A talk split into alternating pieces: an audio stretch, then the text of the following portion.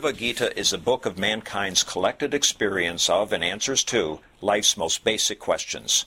Who I am, from where do I come, what is my purpose and destiny, and most practically, how do I find happiness?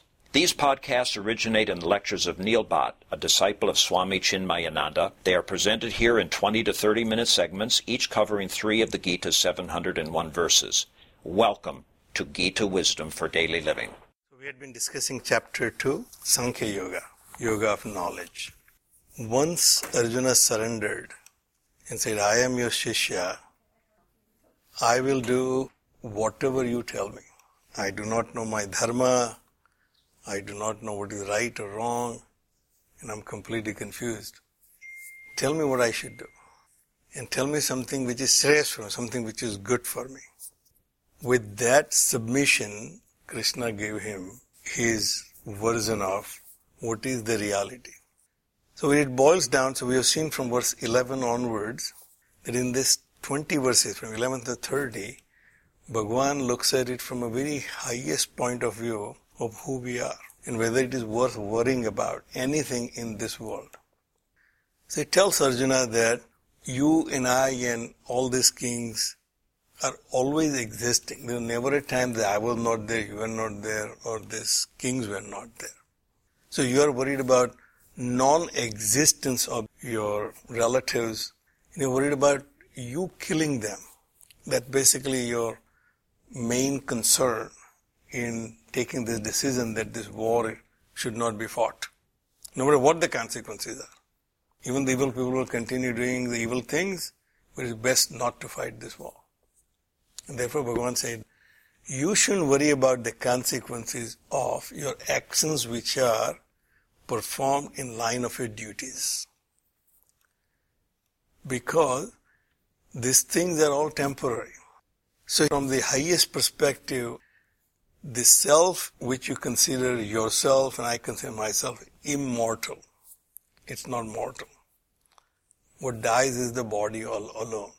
So we had been seeing the explanation of that and then we have seen even the analogy that just as I have migrated from a childhood body to youth body to adult body to the old age, so even when this will end, this old age will end and I will die because the body is no longer a functional body, then deh antar prapti bihi, then I will be changing this body. That's not the end of my journey.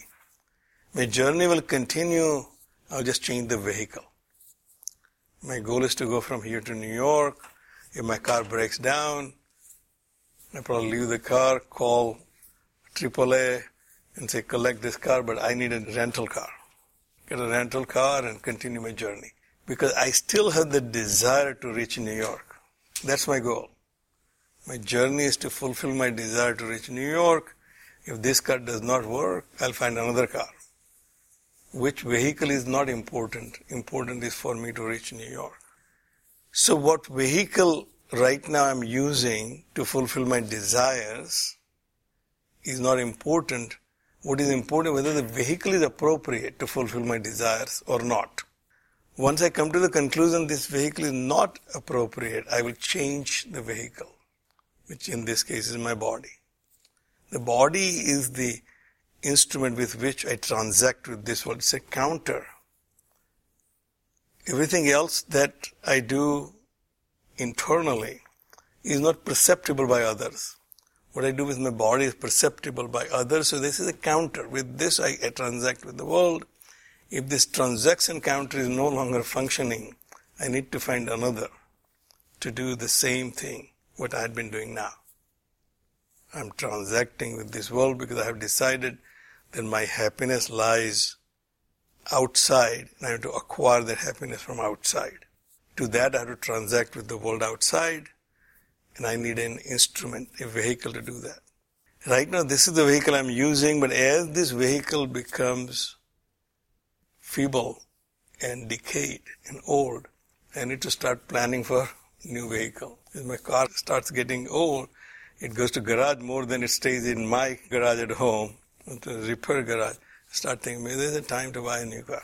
So Bhagavan said that this transition from this body to another will be exactly the same as you have transited from childhood to youth and youth to adulthood and adulthood to old age. But the self in you is immortal, indestructible, imperishable.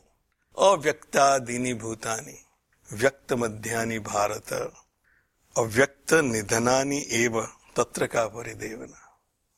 The beings which you are having relationship with, they are manifested in the middle. But before this manifestation, they are unmanifest. Before their birth, they will be unmanifest after their death. This is not much different than your relationships in your dream. Your dream relatives, when you were dreaming about your sansar in your dream, they were very real while you were dreaming.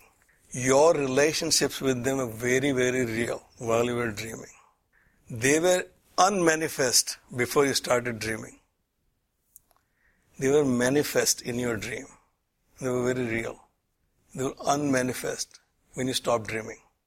The difference is you will not worry about their demise when you wake up. When you wake up from your dream, you are not worried about your dream relationships because you knew that they were temporary. My mind created them. I thought about them. I perceived them, but they are not real. Therefore, whatever happened, good, bad, and ugly in my dream is not my concern as a waker.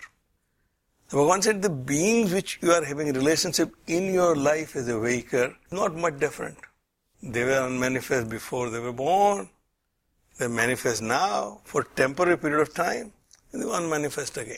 But that which makes your manifestation and their manifestation is real. That entity is all pervading, almighty, which makes my existence possible, also make your existence possible. And therefore you should not be worried about them. And then he says, Ascharyavat pasyati kaschit enam. Not many people can recognize this. But someone who has realized this, who has woken up from that dream, this dream which I call waking, someone who has woken up from that dream, he sees this as wonderment. And you are so overwhelmed by that vision, that experience, that you're awed by it. You, you're basically speechless. We experience that when we go someplace which we have not imagined, some natural phenomenon like Niagara Falls or uh, Victoria Falls in Africa. If you have not seen pictures, you have not imagined, you just heard about it, when you go there, you're awestruck. And there are no really words you can describe. So the Victoria Falls, the local people called Mosi-oa-Tunya, that means smoke that thunder. They were so awestruck by it that they could not even describe what it is. They thought it's the smoke which is making this noise. They were so afraid they wouldn't go close to it. As close as they can see the smoke rising and thunder. Kumosio is a smoke that thunder. It's only when the explorer came, like Dr. Livingstone, went then said, no, it's not smoke, it's the waterfall. And when you really go there, you're wonderstruck, you can't really say anything about what it is. So he said, Ascharyavat pasyati kaschidenam. Someone who has made enough efforts to rise above the limitations and has woken up from this dream. So we make enough efforts to get out of our dream. Once we wake up, we say there's nothing to even talk about the dream because it was unreal. But this waking world is wonderful. So one who has woken up from this dream, he is wonderstruck because this experience is so awesome. that He cannot say anything about it. The words which are used for all my experiences to describe are not capable of describing that. Ascharyavat pasyati kaschidenam. Someone. Ascharyavat vadati tathaiva cha anyaha. But someone else who has the experience, he is determined to share with others, I need to describe to others what that experience is all about. Because you guys are all missing out on this wonderful experience. So he will explain that as something marvelous, wonderful experience. He said, forget about all these experiences you have in your life. Once you experience, there is no other greater joy that you will have, greater happiness in your life. I remember I was about nine, ten years old. There was some kind of a family meeting and all the adults were sitting and talking about it. And this person says that now we have stopped going to movies. We don't go to any concerts, anything. Because we get so much joy in this meditation. There is no joy that can compare. And I was eight, nine years old and I said, I need to find out what is he talking about. You know? Because he could not describe what this joy is about. But he said, all these things which you were thinking about, going to movies, a, lot of fun, you're going to a concert, a lot of fun, going to vacation, of, nothing comes close to that. It stuck with me. It stayed with me all my life that what he said, and I can still picture that meeting. Ascharyavat vadati cha anyaha. But someone wants to share that and he will just say it's so marvelous that I can tell you how good it is. You just have to experience yourself. How wonderful Niagara Falls is. I, I can really tell you. Now there's a videos and all that, but if you just have to describe in words, you just have to go there and experience yourself. Ascharvacha enam anyaha shrunoti. Anyaha shrunoti, people like us. Go to the gurus and what this self is all about. And we we learn Upanishads, we learn Bhagavad Gita. But we are still completely baffled by it, what it is. So one who has experience, to him it's awesome experience. One who tries to explain, he says it's nothing but a marvelous experience which I cannot describe in words. But you need to make efforts to experience it. And people like us who are listening to it, we are also in wonderment. I don't know what it is. Everybody's talking about it. Upanishad says this, Brahma Sutra says this, my Guru says that. But Srutva Enam Vedanacha Eva Kaschit. Having heard this, no one ever knows what it is. All we can say is, I do not know. Masters have said this, I have faith in them, that they were not bluffing or lying. Upanishad said that, I have faith in them. It must be a wonderful experience. But what it is, I do not know. Srutva enam vedana chena kaschit. Nobody knows it. We have seen the verse before from Kena Upanishad. One who says, I know it, he does not know it. One who says, I do not know, he gets it. That is something which I cannot cognize by my senses. I cannot say I have experienced through my senses. Something which is beyond my mind and intellect, I cannot say I understood it. Everything I understood through my intellect is something which is objective. I can understand things outside. I can even understand my body because it's an object. But a subject cannot become object in any given case. And therefore, Bhagavan says that nobody can describe it. Nobody can understand it. Nobody can think about it because all the instruments I have for cognition in this world are limited for the world of objects only. With my senses, I can only experience, perceive the object. Matraha sparsaha tu That senses and sense objects, when they come together, it creates an experience, an understanding of their object. Self is not an object and therefore no amount of thinking will give you the result which you are looking for. Therefore I said, Srutvapena Vedana cha eva kaschit. And now Bhagavan concluding in one verse, everything we have discussed in last about 17 verses. Dehi nityam avadyo ayam. Dehe sarvasya bharata. Tasmat sarvani bhutani natvam sochitum arhasi. This indweller in all the bodies is imperishable is avadya, indestructible, not vulnerable to any destruction.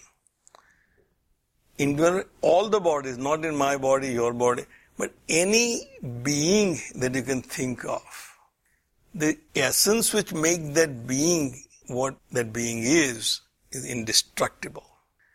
The shape and form and color will get destroyed. The world of objects is driven by causes and effects. As causes and effects change, the appearance will continue to change. But the essence which makes things what it is will never be destroyed. As we said, the total amount of energy in this universe remains the same, no matter how much you destroy one form of energy, but it will transform to another form of energy. So it says, Tasmat sarvani bhutani natvam sochitum arasi. Therefore, there is no point in grieving about any being in this world. No matter what the condition is, what the situation is, you continue doing your duties. In while doing your duties, there will be some collateral damages, there will be some side effects. Everything you do will not always be good for everybody. Something which I do good for my family may affect somebody. When I get more business, somebody else is losing that business. So always there will be downside of any action, but you are not supposed to worry about it. You should be only focused on your duties for the role that which you have taken. So then Bhagavan said, Swadharmam apicha aveksha. Therefore, now that you understand this, it is what is more important is your swadharma. It is not the consequences of your actions. Your swadharma is very important. So by looking at it from your swadharma's point of view, swadharma picha aveksya, now vikampitum arhasi. There is no point in wavering in performing your duties. Just because this will hurt somebody and therefore I don't want to. He said, no. You do not worry about them. You have no reason to waver from your swadharma. Arjuna was a kshatriya by temperament, not just by training, not just by birth. By temperament, he was a kshatriya. He was a leader. I was watching Washington's documentary on History Channel. The first time in my life I realized that they were true kshatriyas. Washington, Jefferson, Hamilton, they were true Kshatriyas. They saw something is not right, we need to fix it, no matter what the cost would be. So it is the nature of Kshatriya. When he sees something which is not right, if people are hurting, Kshatriya, one who alleviate the harms to others is a Kshatriya. When he sees the people are suffering, it is my job to fix it. We know from all the descriptions up to that point in Mahabharata that was the nature of Arjuna. He wanted to make sure no evil in the society continues to pervade. And therefore he said, Swadharmam api chaveksha na vikampitum arhasi. There is no reason for you to waver from your duties. Dharmayat hi yuddhat shreyaha anyat kshatriyasya na vidyate. For kshatriya, there is nothing better than a righteous war. This is your dharma and therefore you should take this opportunity. You will never get this opportunity ever again if you run away from it. For a Kshatriya, there cannot be a better opportunity. For an architect, there is no better opportunity. When somebody comes and says, Neil, this is the best commission, this is the most important project in this country. You can run away from it at that point. With that, we'll stop here. ॐ सर्वे भवन्तु सुखिनः सर्वे सन्तु निरामयाः सर्वे भद्राणि पश्यन्तु। मा कश्चित् दुःखभाग् भवेत्। ॐ शान्तिः शान्तिः शान्तिः। हरिः ओम् श्रीगुरुभ्यो नमः। हरिः ओम्